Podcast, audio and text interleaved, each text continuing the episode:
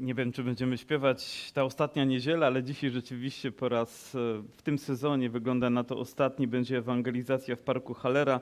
Tydzień temu Monika opowiadała, jak też w taką zwykłą niedzielę, gdzie nic się wydaje nie wydarzyło wielkiego, wracali do domu i reanimowali człowieka, a później gdzieś pojawił się wpis w necie, jak człowiek mówi, że dziękuję aniołom, którzy uratowali jego ojca, który tam właśnie był w ogromnej potrzebie.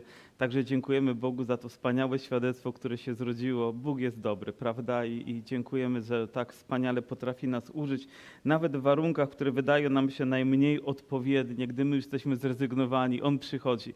I wiecie, że w takiej sytuacji był Gedeon.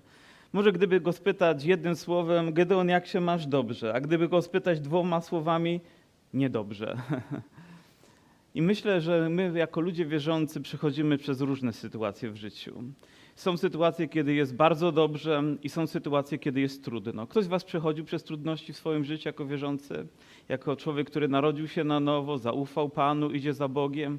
I, I nieraz sytuacja potrafi zmienić się w ułamku chwili, że w jednej minucie jesteśmy tacy pełni ufności, a później jeden telefon, jedno wydarzenie, jedna sytuacja i nagle wszystko potrafi się zmienić. Ale również dobrą wiadomością jest to, że możemy być w jednej minucie ludźmi obciążonymi, utrudzonymi, obolałymi, ale w chwilę później możemy zbudować pomnik i możemy go nazwać tak, jak zrobił to Gedeon, mówiąc: Pan jest pokojem.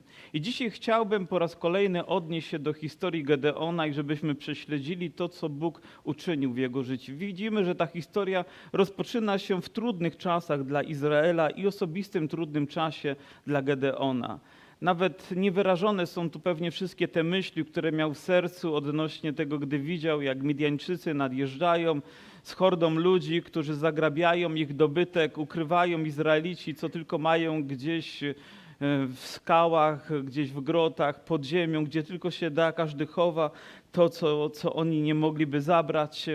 Ale to nie jest rozwiązanie, to nie jest stałe rozwiązanie. Może chwilowe, może żeby przetrwać, ale nie, nie tak chcemy żyć. I myślę, że życie chrześcijańskie nie opiera się tylko na tym, żeby przetrwać, ale żeby żyć. Żeby żyć całą pełnią. Życie Izraela nie było po, jakby powołane do tego, żeby ciągle tylko żyli w strachu i niepewności, ale żeby mogli skorzystać z ziemi, którą Bóg im dał, aby przynosiła owoc, a oni, ich domy, ich rodziny mogli się tym cieszyć. I myślę, że takie samo dzieło Jezus chce wykonywać w naszych sercach, w naszym życiu. Nie chcę tylko, żebyśmy przetrwali do kolejnego dnia na oparach naszej duchowości, ale chcę, żebyśmy żyli całą, całą pełnią. Widzimy, że Izrael, a w zasadzie Izrael i Gedeon robią też dobre rzeczy. Zaczynają wołać do Boga, zaczynają słuchać też Jego słowa, bo Pan posyła proroka. Zaczynają być szczerzy w swojej wierze, autentyczni. Nie uciekają, ale stawają w miejscu potrzeby, a Bóg ma moc rozwiązać każdą z nich. Dla Boga nie ma rzeczy niemożliwych. Śpiewaliśmy tą pieśń. Kto z Was śpiewał tą pieśń? Mam nadzieję, że nie tylko nasz umysł, nie tylko nasz język, ale nasze serce wyśpiewywało to, co było jej treścią. Wczoraj też słuchając jednego ze świadectw, tak spodobało mi się to, jak jeden z braci opowiadał, gdy była zwiastowana Ewangelia i mówi, był tak obciążony, jego ciało jakby całe mówiło, żeby tam nie wychodzić, ale mówi, zanim ciało zareagowało, to serce już było na środku.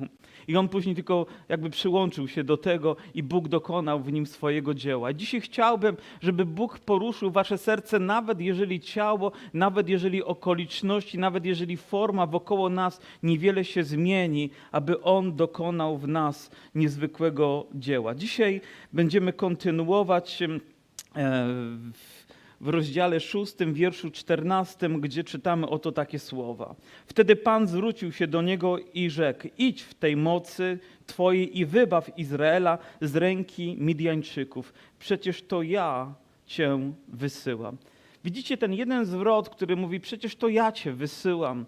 Powinien dawać nam gwarancję tego, że jeżeli On to czyni, to On też wszystko zabezpieczy, że On zatroszczy się, On dokona. Jeżeli Bóg Cię do czegoś powołuje i nawet jest to trudniejsze niż Twoje możliwości, to w tym, że On Cię powołuje, kryje się również gwarancja tego, że On się zatroszczy o wszystko, co jest z tym związane. Jeżeli Bóg rozpoczyna w tobie swoje dzieło i mówi, że owocem twojego życia będzie pokój, radość, miłość, to nawet jeżeli okoliczności życia są temu przeciwne, to uwierz bardziej Bożemu Słowu niż temu, co obecnie doświadczasz, bo przecież Pan ma moc wypełnić to, co nam obiecał. Amen. I mówi, bo ja będę z tobą. Tak, Midianczycy są, są wielką liczbą, może są silni militarnie, ale nie ma siły, która byłaby ponad naszego Boga. On jest swojego ludu. Mówi, ja przecież będę z Tobą. I to już jest powód, aby nasze serce mogło napełnić się pokojem i nadzieją.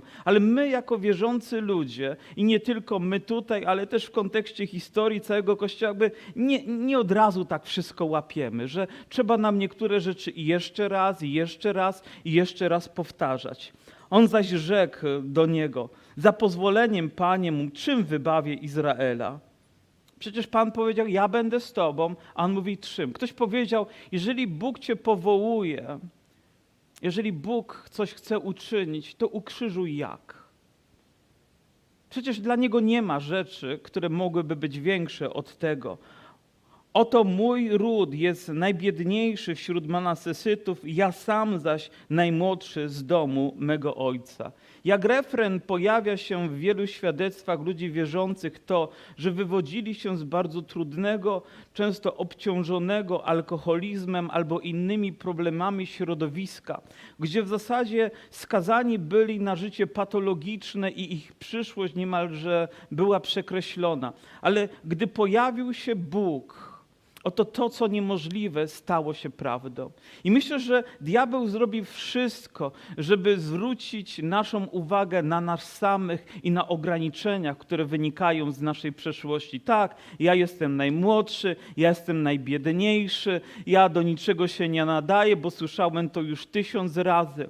Ale gdy Bóg przychodzi, to nawet jeżeli było prawdą, przestaje mieć moc nad naszym życiem, ponieważ teraz Jezus rozpoczyna swoje dzieło. To Bóg w tym momencie rozpoczyna swoje dzieło w tym najmłodszym, najbardziej odrzuconym, najbiedniejszym rodzie i właśnie poprzez niego chce dokonać wielkiego dzieła.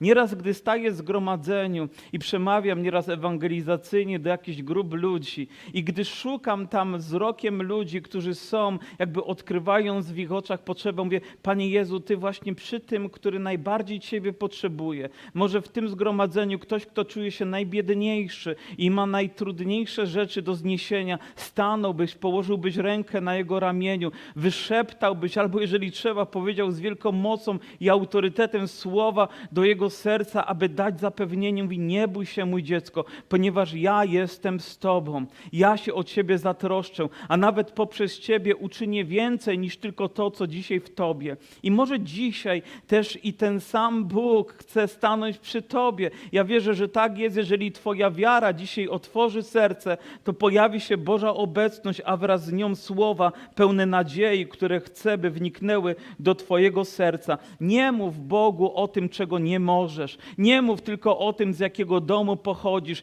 Nie mów, w jakim środowisku się wychowałeś, ale spójrz na obietnicę i na to, gdzie Bóg Cię poprowadzi, a za chwileczkę tam będziesz. I będziesz mógł składać świadectwo o Jego wielkiej dobroci. A Pan rzekł do niego, ponieważ ja będę z Tobą, pobijesz Midianczyków jak jednego męża. Ponieważ ja będę kolejne zapewnienie, Bóg raz zapewnia i po raz kolejny. Mówię, takie jest nasze życie. Potrzebujemy Potrzebujemy dzisiaj i będziemy potrzebowali jutro. Potrzebowaliśmy wczoraj i potrzebujemy w każdej chwili Jezusa Chrystusa, który jest wczoraj i dzisiaj ten sam i na wieki. I on mówi: pobijesz każdego z nich. Oni są liczni, oni są silni, problemy są duże, góry problemów się piętrzą, ale jeżeli Pan jest razem z nami, nie ma tego, czego on nie mógłby dokonać w życiu swojego ludu. Mówi, każdy z tych problemów, każdy z tych Midianczyków będzie pokonany. A więc teraz wypisz w swoim umyśle listę,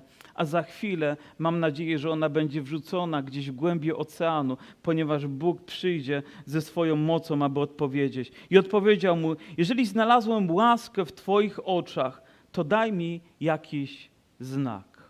I kolejna rzecz, która się pojawia z naszym charakterem. Panie, potrzebujemy znaków. Potrzebujemy, żebyś coś potwierdził. Przyznajcie się, wy, wierzący ludzie, ile razy składaliście runo przed Bogiem? Ktoś z was składał runo przed Bogiem? Otrzymaliście odpowiedź? Ale wiecie, najważniejszym znakiem, jaki otrzymaliśmy my, my ludzie ewangelicznie wierzący, to znak, który Jezus dał z pokolenia w pokolenie i on ma tą samą moc, że Jezus umarł, został pogrzebany i że zmartwychwstał, a to oznacza, że on żyje, prawda? To jest najważniejszy znak, który nam został dany. Zobaczcie, on mówi: Jeżeli znalazłem łaskę w Twoich oczach, on nie jest tego pewien, czy znalazł łaskę, czy znalazł przychylność, ale my czytając Nowy Testament i my wykonując to, co Bóg też obiecał nam, że uczyni w naszym życiu, przyjmujemy go do naszego serca, prosimy, żeby przebaczył nasze grzechy, prosimy, żeby zamieszkał w nas, możemy nie tylko domniemywać, ale możemy być pewni, że znaleźliśmy łaskę w Bożych oczach. Czy to nie jest cud? On mówi, łaską zbawieni jesteście z listu, który dzisiaj był już czytany, z listu do Efezjan. Boży to dar, nie z uczynków, aby się kto nie chlubił. I nie wiem, jakie ty myśli masz, jakie wątpliwości się pojawiają, ale wierzę, że Jezus Chrystus chce dać tą pewność każdemu swojemu dziecku, że znaleźliśmy łaskę w Bożych oczach. Znak został już wymalowany na kartach Bożego Słowa przez Ducha Świętego utwierdzony w naszym życiu, a dzisiaj możesz zaśpiewać to nie tylko jako refren, który wynika z pięknej melodii i słów, ale prawdę, która rozbrzmiewa w Twoim sercu, że znaleźliśmy łaskę w Bożych oczach. Amen? A to znaczy, że Bóg teraz będzie nas prowadzić i to On będzie tym, który będzie dokonywał zwycięstwa. Mówi: Nie odchodź stąd, aż wrócę do ciebie i przyniosę ci ofiarę z pokarmów i położę ją przed tobą, a tamten rzekł: Pozostanę tu, aż wrócisz. I znowu pojawiają się takie drobne słowa i stwierdzenia, które mówią: Nie odchodź stąd, pozostań tu. Jakby troską Jego jest, żeby nie stracić tego kontaktu z tym, który do Niego przyszedł, z tym poselstwem, którego nawet On się nie spodziewał. I myślę, że z jedną z trosk mojego życia było to, że ja tak bałem się stracić to, co zyskałem, gdy narodziłem się na nowo. Bałem się, że pewnego dnia obudzę się i nie będzie tej miłości, że nie będzie tej nadziei, że nie będzie tego pokoju. Ja muszę również przyznać, że intensywność tego może się zmieniać, emocjonalnie możemy różnie to odczuwać, ale ten fakt, prawda, że to jest w moim życiu, powinien mi towarzyszyć i boimy się czasami jako ludzie, że gdzieś po drodze może to być utracone. To prawda, że możemy utracić e, czasami pierwszą naszą miłość. To prawda, że możemy utracić gorliwość to prawda, że jako Kościół również możemy utracić pewne rzeczy, które gdzieś w przeszłości były bardziej entuzjastyczne. Możemy nawet utracić to, że wykonywaliśmy dobre dzieła, dobre uczynki, a dzisiaj jest ich nieco mniej. Możemy nawet utracić pewne świadectwo, które wydawaliśmy chlubne, a dzisiaj ono może nie być tak chlubne. To prawda, że te rzeczy mogą się zdarzyć. Ale jest coś, o czym gwarantuje nas Jezus, jeżeli tylko będziemy się Go trzymać, jeżeli tylko będziemy Go stawiać jako najważniejszego w naszym życiu, to On obiecał, że rozpoczął w nas swoje dzieło i będzie je kontynuował aż do końca. I nie musimy się martwić, że On odejdzie i nas pozostawi. I myślę, że nawet wtedy, gdy przychodzimy największe trudności i doświadczenia, i nasze myśli czasami w tym momencie są takie złe, bo mówimy, Boże, jak było dobrze, to z nami byłeś. I tak pewnie myślał Gedeon, a gdy jest trudno, to nas zostawiłeś, porzuciłeś mnie. Ktoś z Was tak myślał? Ale to nie było prawdą. To było myślą, to było kłamstwem, które zostało posiane do naszego życia, bo ja wierzę, że Jezus był, jest i będzie razem z nami, prawda? Czy teraz On opuści swój Kościół, bo jest trudniej? Czy teraz pozostawi nas, bo przechodzimy przez jakieś doświadczenia? Nie, ja wierzę, że On jeszcze intensywniej i mocniej będzie razem z nami. On właśnie teraz chce, żebyśmy śpiewali tą pieśń, do której za chwileczkę dojdzie też i Gedeon, która mówi, Pan jest pokojem. Być może może Twoje serce dzisiaj jest zburzone wieloma myślami i troskami, ale chciałbym, żebyś wiedział, że Bóg nie opuścił Cię, że On jest razem z Tobą, że On Cię nie pozostawił, bo tak nam obiecał, nie porzucę Cię i nie pozostawię, bo ja jestem Twoim Panem i Twoim Bogiem. To On jest Panem Kościoła i będzie z nami aż do końca.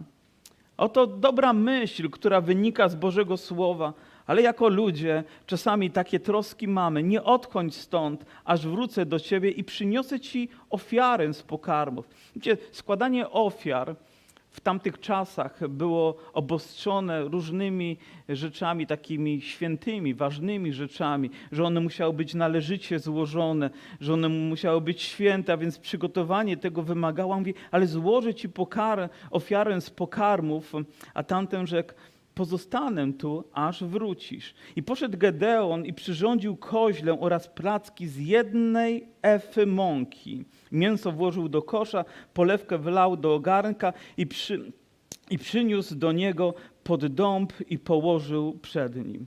Jeżeli czasami czytacie słowo i natrafiacie też na jednostki miar, na liczby, to może warto sobie uświadomić, dlaczego one tam się pojawiają ponieważ coś obrazują, mówią o wielkości. Jeżeli czytamy Ewangelię i dowiadujemy się, że na kazanie Piotra nawróciło się około 3000 ludzi, no co my możemy wyobrazić? 3000 osób.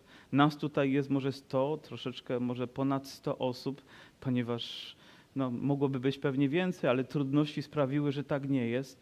Może za chwileczkę nam powiedzą, że może nas być tylko nie wiem, 25% na zgromadzeniu, ponieważ będą obostrzenia, że może nas być 25%, to pomyślę sobie tak. Napiszemy w naszych dokumentach, że mamy zbór na 2,5 tysiąca osób i mamy tylko 25% do tego, prawda? A więc będziemy mogli wszyscy, wszyscy przyjść. Ale jeżeli pojawiają się liczby, one coś mówią. Mówią o wielkości, mówią o skale. Co to znaczy jedna efa? Jaka to jest wielkość? Ktoś z Was wie, pamięta? Uczył się historii, uczył się miar biblijnych.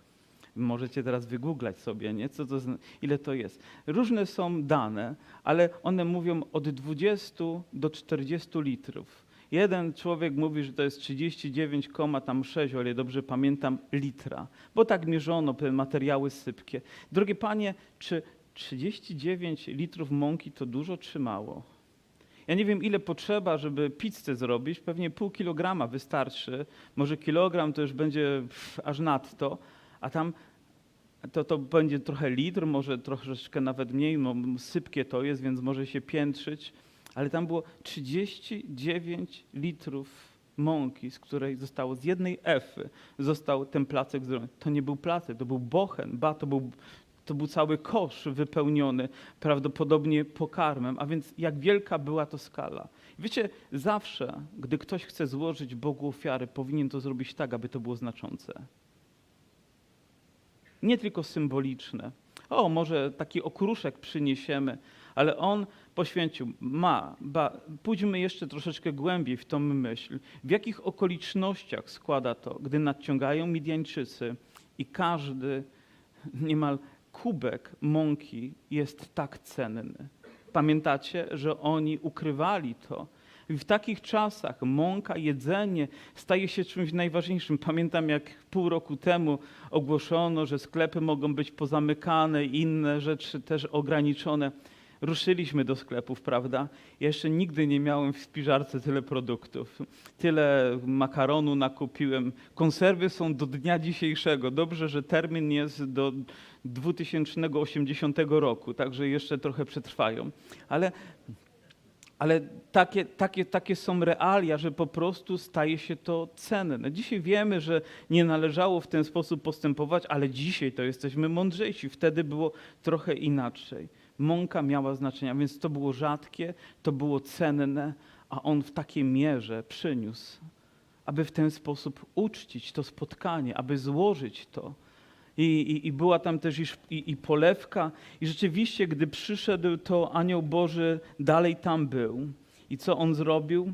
Do garka i przyniósł do niego i pod dąb i położył przed nim. Położył przed nim, położył u jego stóp. I oczywiście nigdy nie jest tak, że sam anioł jest kimś, komu należy się szczególna cześć. Ale myślę, że tak jak Biblia nas uczy, jeżeli aniołów gościmy, nawet nie mając te, tej świadomości, to gdyby anioł się pojawił w naszym domu, to chciałbym go tak ugościć, że kiedy będzie przed obliczem Pana, to powie, no gościnny ten chłop, prawda, że należycie mnie przyjął, że postąpił w sposób właściwy. I my nie wiemy tak naprawdę, kogo gościmy i w jakiej sytuacji, no, jak mamy się zachować, więc zawsze zachowujmy się właściwie. Zawsze dawajmy to, co cenne. Dzisiaj mam nadzieję, że gdy przyszliśmy, to przynosimy tutaj nie tylko odrobinę mąki, ale, odro- ale, ale całą efę mąki, to, czego Bóg jest godzien. Nie tylko trochę uwielbienia, ale całe serce uwielbienia. Nie tylko trochę modlitwy, ale pełno modlitwy. Nie tylko trochę entuzjazmu, ale cały nasz entuzjazm. Wczoraj, gdy byliśmy na tych Dnia Nowej Szansy i słuchaliśmy świadectwo za świadectwem, i tak stawało się troszeczkę śpiąco nawet, no bo już niektóre świadectwa słyszeliśmy kilka razy, to tak jak wy, gdy słyszycie moje kazanie już któryś raz i niektórzy usypiają, a ja to widzę, nawet jak maski macie, notuję i w pewnym momencie wyślę list do Boga i powiem, żeby was obudził, ale, ale pojawił się jeden brat z naszej społeczności i na końcu krzyknął: Jezus żyje! Od razu wszyscy się obudzili. Chciałbym, żebyśmy przychodzili, dając Bogu to, co cenne. Abyśmy potrafili dać to z głębi naszego serca, to, co nas kosztuje, to, co jest wyrazem, to nie tylko, co jest pospolite, ale to, co rzeczywiście może nas kosztować. A Anioł Boży rzekł do niego: weź mięso i placki i połóż na tej tam skale. Rozumiem, na tej tam skale to wskazał, może palcem, mówi, o tam jest ta skała. Ja sobie wygooglałem też, gdzie, gdzie jest to miejsce, w którym on to zrobił. I wiecie, i znalazłem tam jakąś miejscowość między Tel Awiwem a jakąś. Um, a Jerychem gdzieś po środku i też widziałem jakieś zdjęcie, jakaś skała była. Nie wiem, czy to było to tam miejsce, ale kiedy Bóg ci wskazuje, to będziesz wiedział, gdzie jest to miejsce. On ci dokładnie powie, oto tutaj, tak, i trzeba złożyć tą ofiarę. I on bardzo precyzyjnie będzie mówił do twojego serca, gdzie masz być i co masz robić, i będzie to robił w ponadnaturalny sposób. Oto Gedeon, który był taki pełen różnych myśli, teraz ma możliwość rozmawiania z aniołem, ma możliwość ugoszczenia, ma, ma możliwość złożenia właściwej, właściwej ofiary i Bóg mówi oto tutaj i nawet mówi, że ma wylać polewkę na to, co tam jest, na to jedzenie. Wtedy anioł pański wyciągnął laskę, którą trzymał w ręce, dotknął jej końcem mięsa i placków, a w ten buchnął ogień ze skały i strawił mięso i placki, a anioł pański zniknął z jego oczu. Oto wydarza się coś również dramatycznego. Miejsce, widzimy ofiarę, widzimy poświęcenie, widzimy cenę, którą trzeba było zapłacić w tym czasie przez niego, ale też dramatyczne jest to, w jaki sposób ta ofiara nazwijmy to, zostaje przyjęta, bo ten ogień jest tego świadectwem. On buchnął i strawił. Gdybyśmy cofnęli się troszeczkę do Starego Testamentu i spojrzelibyśmy na Mojżesza i Arona, którzy różnie składali ofiarę i ona tam była na ołtarzu, wtem buchnął ogień Pana i ta ofiara została przyjęta i w ten sposób, czytamy, objawiła się chwała Boża. A więc co wydarza się również w tym miejscu, gdy ta ofiara jest przyjęta? Objawia się chwała chwała Boża. Myślę, że Biblia jest pełna różnych symboli. Oto ofiara, która je składa, oto miejsce, skała, na którą trzeba ją złożyć i nawet polać tą polewką, żeby nie było przypadkowości, że ona samo zapłonu dostała. Być może tak należałoby to zinterpretować. Oto anioł dotyka się końcem laski i bucha ogień. To również jest dramatyczne. To nie jest ogień, który jest jak świeczka, później troszkę większy, większy, większy i większy, ale po prostu buchnął. A więc dramatyczne dramatyczne wydarzenie, dynamiczne wydarzenie, które sprawia, że to, że to znika. Ale w ten sposób Bóg też objawia swoją chwałę i mówi, że przyjmuje tą ofiarę. Oto co wydarzyło się w naszym życiu Oto czego Bóg oczekuje również od naszego życia. Pojawia się Jezus. My wiemy, że On jest tym fundamentem, On jest tą skałą, na której my mamy budować nasze życie. Amen. Jego słowo, Jego nauka jest tym, co daje nam gwarancję pewności nawet w najbardziej niepewnych czasach. To On może sprawić, że rzeczywiście w chaosie trosk możemy śpiewać pieśń chwały, uwielbienia i zaśpiewać również Panie spokojem i do tego właśnie właśnie, zdąż, właśnie do tego zdążamy, ale również Bóg oczekuje ode mnie i od ciebie, że my złożymy mu ofiarę. Czy wiecie, że Nowy Testament mówi o ofiarach? Kto z was wiedział o tym? W liście do Rzymian w 12 rozdziale, czyż nie czytamy o tym? Wzywam was wtedy, bracia, przez miłosierdzie Boże, abyście składali co? Ofiarę. Jaką? Żywą, świętą, miłą Bogu, bo taka winna być służba wasza. Również to jest do sióstr ponieważ wiecie, że siostra to też brat, a więc wiemy, że mamy składać ofiarę Bogu, mamy przychodzić do Niego, gdzie na skalę, ale potwierdzeniem, że ta ofiara została przyjęta, jest ogień który pojawia się. Symbolem ognia oczywiście, czy jest Duch Święty. On jest przedstawiany również jako ten ogień, który pojawia się w naszym życiu. I kiedy czytamy w ten sposób, z tym zrozumieniem, tą starotestamentową historię, ona zaczyna żyć w naszych sercach. Uświadamiamy sobie, że jest pewna droga, którą Bóg nas prowadzi, wydarzenie za wydarzeniem. To On przyszedł do nas, gdy my byliśmy w potrzebie, to On zaczął z nami mówić, nawet gdy my mieliśmy wiele pytań i wątpliwości, to On stanął przed naszym obliczem, ale oczekuje, że my przyjdziemy do Niego. On oczekuje, że my oddamy Mu siebie. Nie trochę, nie symbolicznie, ale w całej pełni. Amen w całej pełni naszego serca i naszego życia, oddając mu siebie. Wiemy, że to, co za chwilę wydarzy się, nie będzie tylko rytualne, ale będzie pełne ognia. Ogień buchnie, on wypełni, on sprawi, że zostaniemy jakby zapieczętowani Jego ogniem, że będziemy prowadzeni później w Jego ogniu, w Jego chwale i będziemy mogli dla Niego wykonywać dzieła, które tylko On może uczynić, bo Jezus jest skałą. My jesteśmy ofiarą, a ogniem jest Duch Święty. Gdy patrzę na tą historię, dla mnie jest to właściwy obraz tego, o czym czytam w Nowym Testamencie. Ale to prowadzi nas, prowadzi nas jeszcze dalej. I co się dzieje? Anioł znika. Wtedy anioł pański wyciągnął, buchnął ogień i on zniknął z oczu. I zobaczcie, kolejny wiersz mówi tak. Gdy Gedeon przekonał się, że to był anioł pański, rzekł, ach panie, Boże mój, przecież to anioła pańskiego oglądałem twarzą w twarz. Lecz Pan rzekł do niego, pokój z tobą, nie bój się, nie umrzesz. Najpierw rozmawia z aniołem, a teraz z kim rozmawia? Z kim rozmawia? Czy on wcześniej rozmawiał z Bogiem? Nie, miał pytania, ale nie rozmawiał z Bogiem.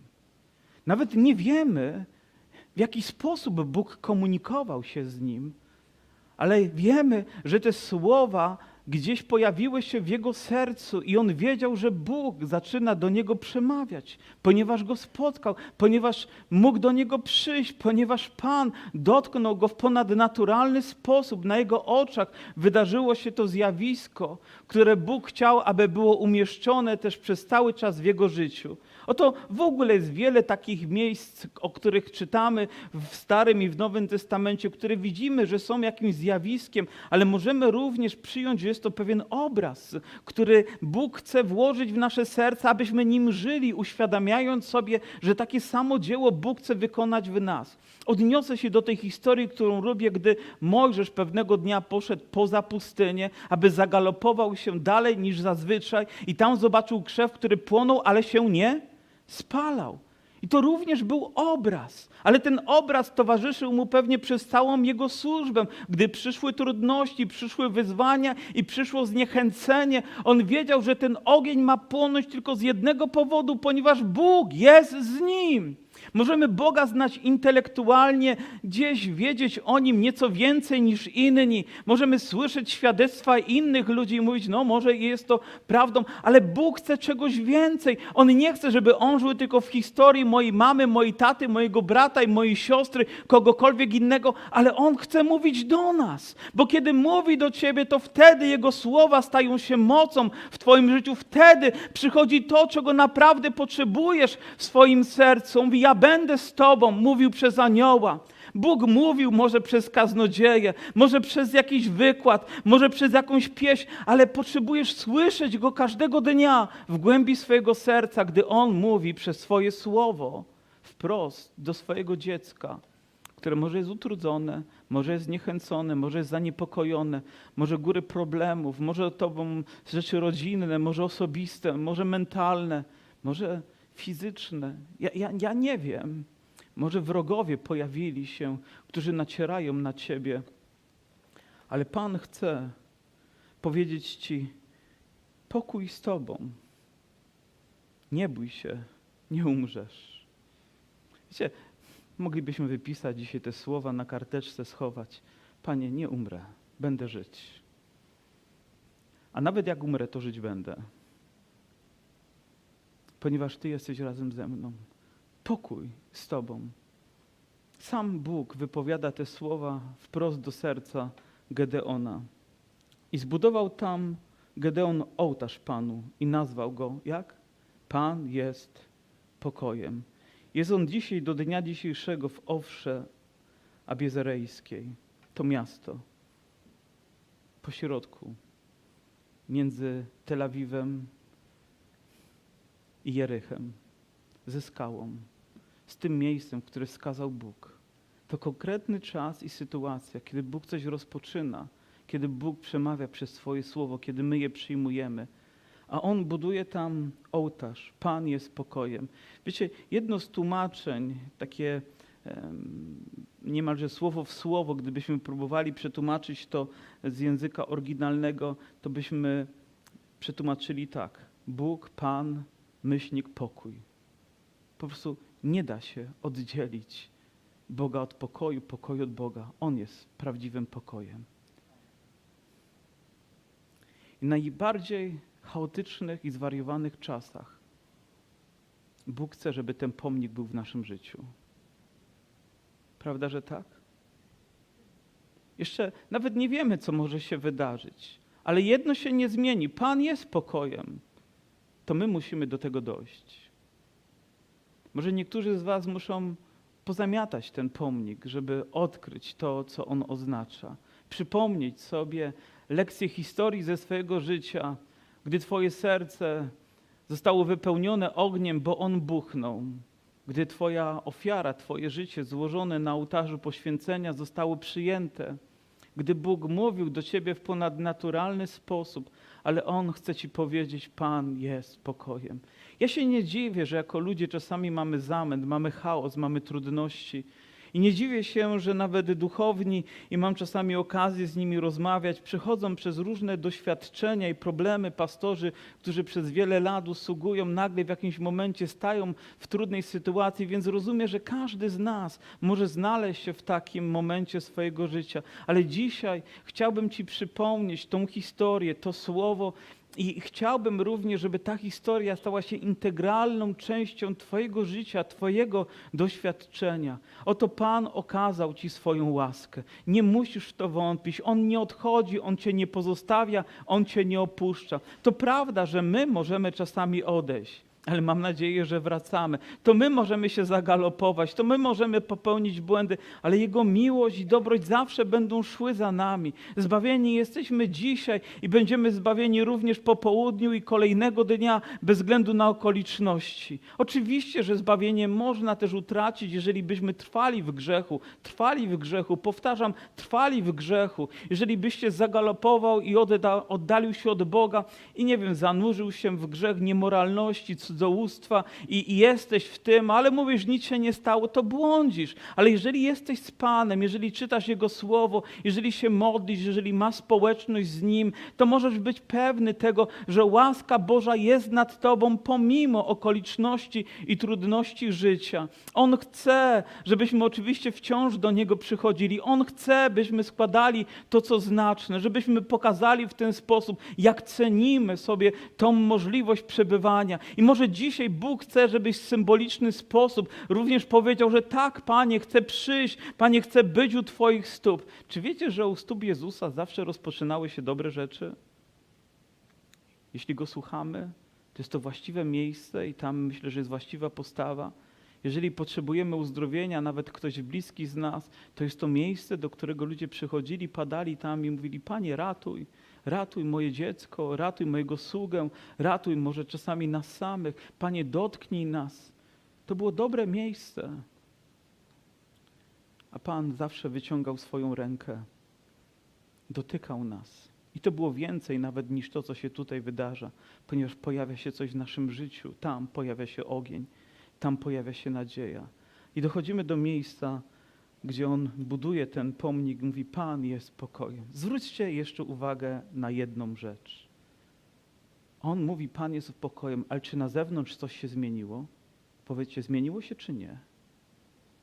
Wrogowie są nadal liczni, nadal potężni, nadal są zagrożeni, a on śpiewa pieśń: Pan jest pokojem. On buduje pomnik: Pan jest pokojem. Może w tym czasie, w tym miejscu, w tej okoliczności, to, co Bóg naprawdę chce uczynić i co chce rozpocząć, zaczyna się od Twojego serca, od Twojego nastawienia, od Twojej postawy. I na zewnątrz, być może za godzinę jeszcze nic się nie zmieni, może upłynie dzień, ja nie wiem, może tydzień upłynie, ale przyjdzie czas, że nawet i te okoliczności się zmienią, ponieważ Pan jest pokojem. On chce wykonywać swoje dzieło w życiu Kościoła. On chce, by jego Kościół wciąż pamiętał o tym pomniku. To nie jest rzecz, którą dzisiaj fizycznie musimy zrobić, ale to jest rzecz, którą w całej pełni musimy duchowo doświadczyć. Wiecie, kto dzisiaj tego słowa potrzebuje w zborze najbardziej?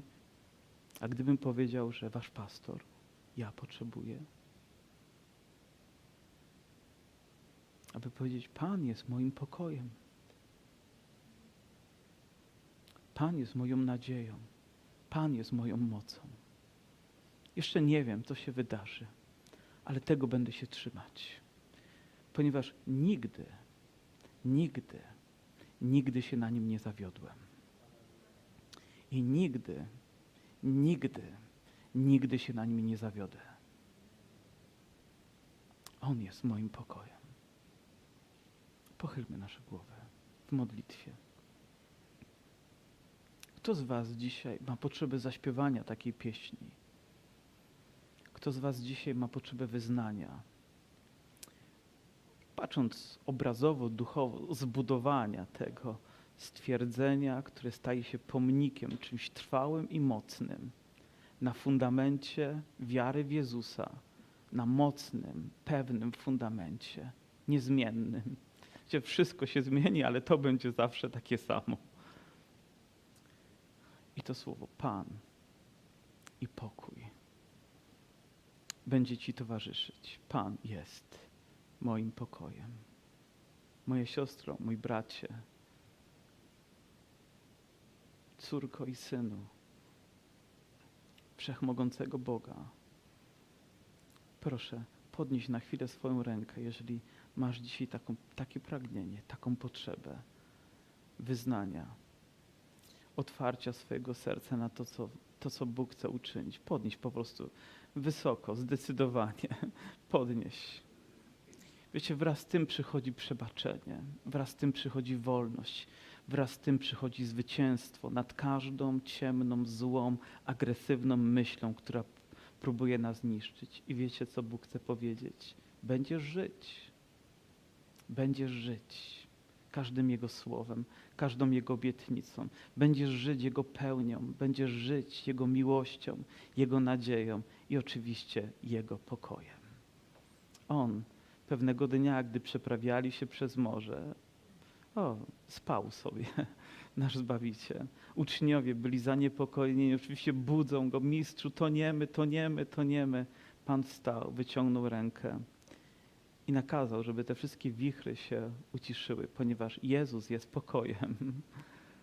On jest gwarancją uciszenia. On jest gwarancją zwycięstwa. Powstańmy. Jeżeli dzisiaj macie też i życzenie, ale zachęcam do tego, zróbcie to.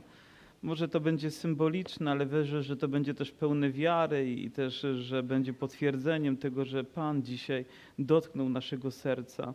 Wyjdźcie na środek, żebyśmy mogli się Was pomodlić. Wyjdźcie, kto pragnie, kto ma taką potrzebę, wyjdźcie. Jedna osoba, dwie osoby, trzy, nie ma znaczenia. Jeżeli wyjdziesz dzisiaj, staniesz, będziemy się o Ciebie tutaj modlić. Dobrze, siostro, dobrze, siostro. Ktoś jeszcze? Wiem, że sporo was osób dźwigało ręce. Się nie będziemy na was nakładać ręce, jeżeli się tego boją, ale Pan jest spokojem, spokojnie, tak?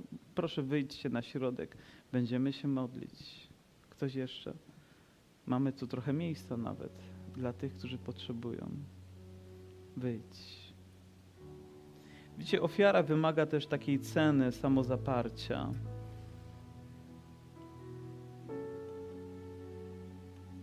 Niedawno miałem też dość przykrą rozmowę, ponieważ miałem wrażenie, że mówię dobre rzeczy, ale nie znajdują właściwego przyjęcia i postawy, ponieważ gdzieś nasze ego próbuje zburzyć, próbuje zakwestionować, próbuje odebrać nam to, co Bóg chce nam dać. Więc jeżeli Bóg dzisiaj mówił też do Ciebie i chce, żeby Twoje serce, moja siostro, było pełne pokoju, byś nie musiała się lękać i żyć w obawie, by nie zostało pogrążone w ciemności, to po prostu wyjdź tutaj na środek, będziemy się modlić. Mój bracie, wyjdź, będziemy się modlić. Pan jest spokojem. Pan jest spokojem. Panie, dziękujemy Tobie za to, że jesteś tutaj, Panie, razem z nami. I Panie, my wszyscy wiemy, że tylko Ty możesz być gwarancją tego, czego my tak bardzo potrzebujemy, desperacko potrzebujemy.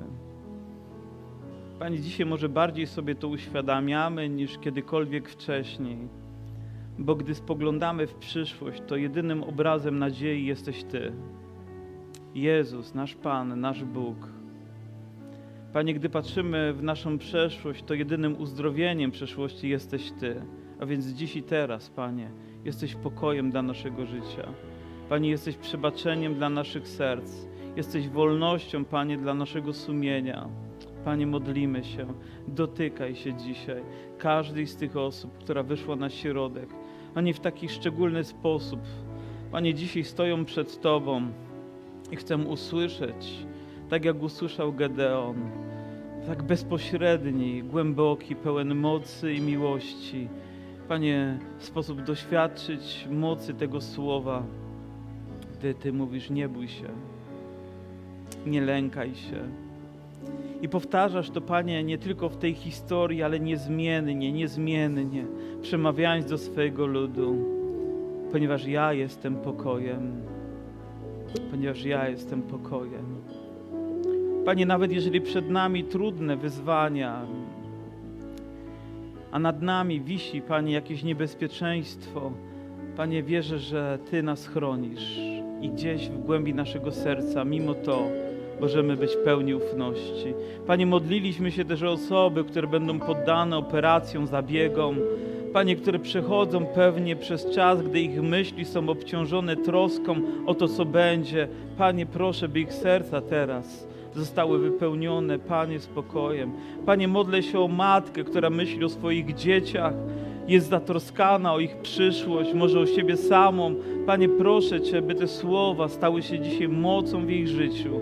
Panie, by stały się wybawieniem dla mojego brata, który również staje gdzieś na rozstaju dróg, musi podjąć trudne decyzje. Panie, Ty go poprowadź.